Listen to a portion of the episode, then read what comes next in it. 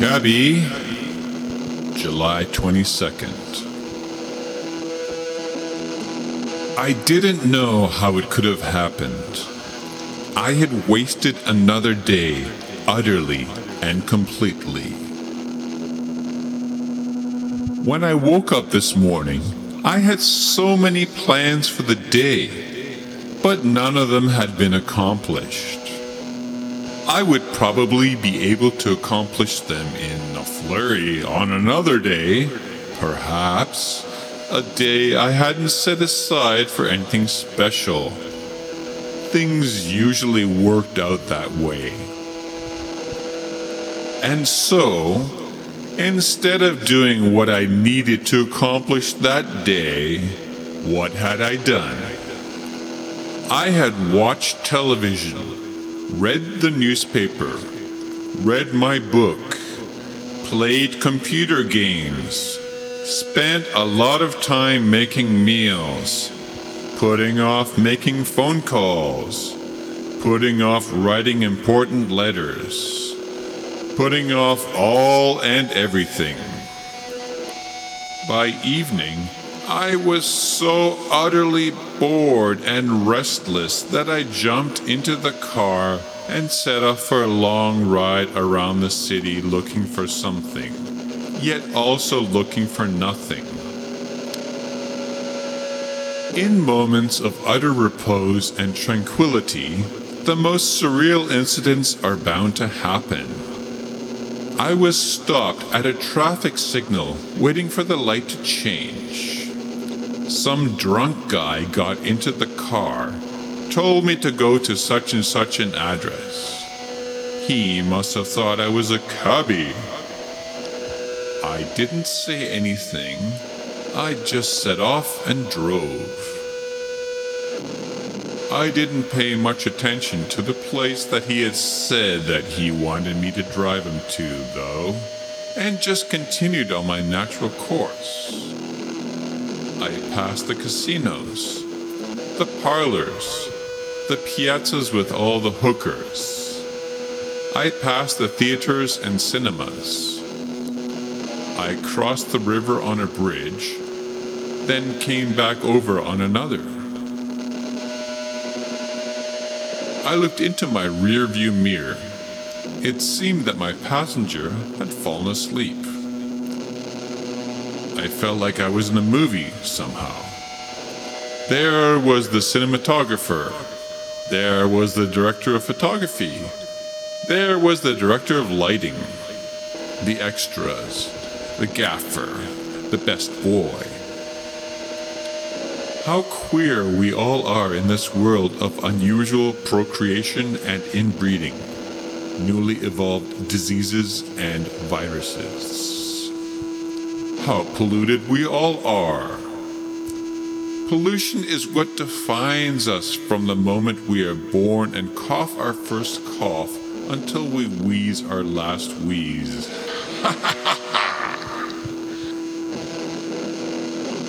In the back, I heard someone stirring. I had momentarily forgotten my passenger. Oh, ah. I must have fallen asleep. Cabby, do you have any aspirin? Call me Sal, I said, making up a cabby's name. No, I don't. Got a headache? Yeah, I guess you could say that. Maybe this will do the trick. He reached into a pocket and pulled out a gun and put it to his temple. No, don't! I screamed. Not in my car! What? Not in your car? Pull over then, he yelled. Uh, where, where was it you said you wanted to go? I asked suddenly, desperately. Where are we? I told you to go to, to go to, to go to Louise Street, South District. What's wrong with you? I should use this gun on you before I use it on myself.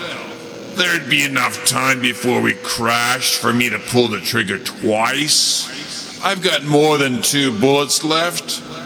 How far are we from Louise Street anyway?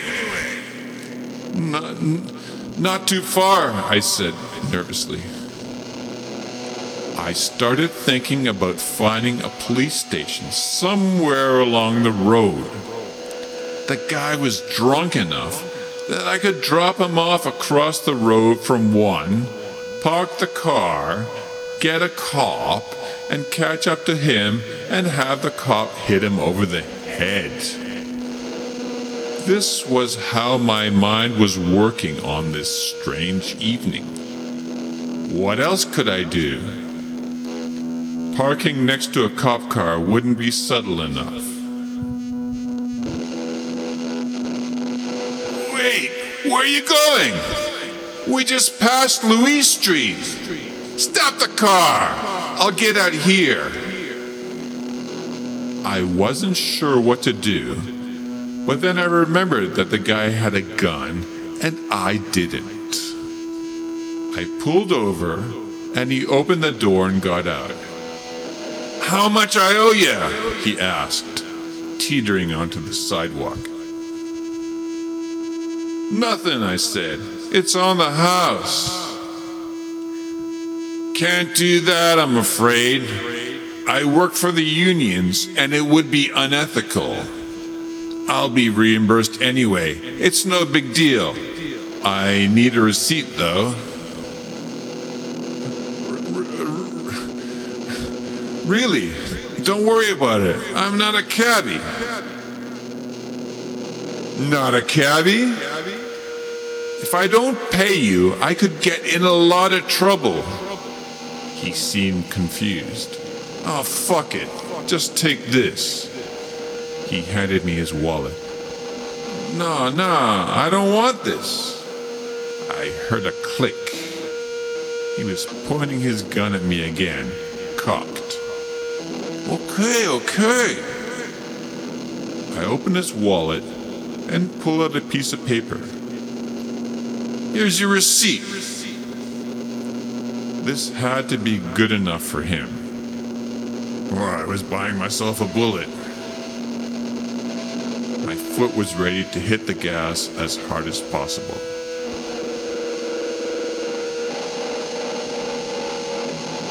The guy uncocked the gun, put it back in his pocket, put his hat back on his head, and smiled.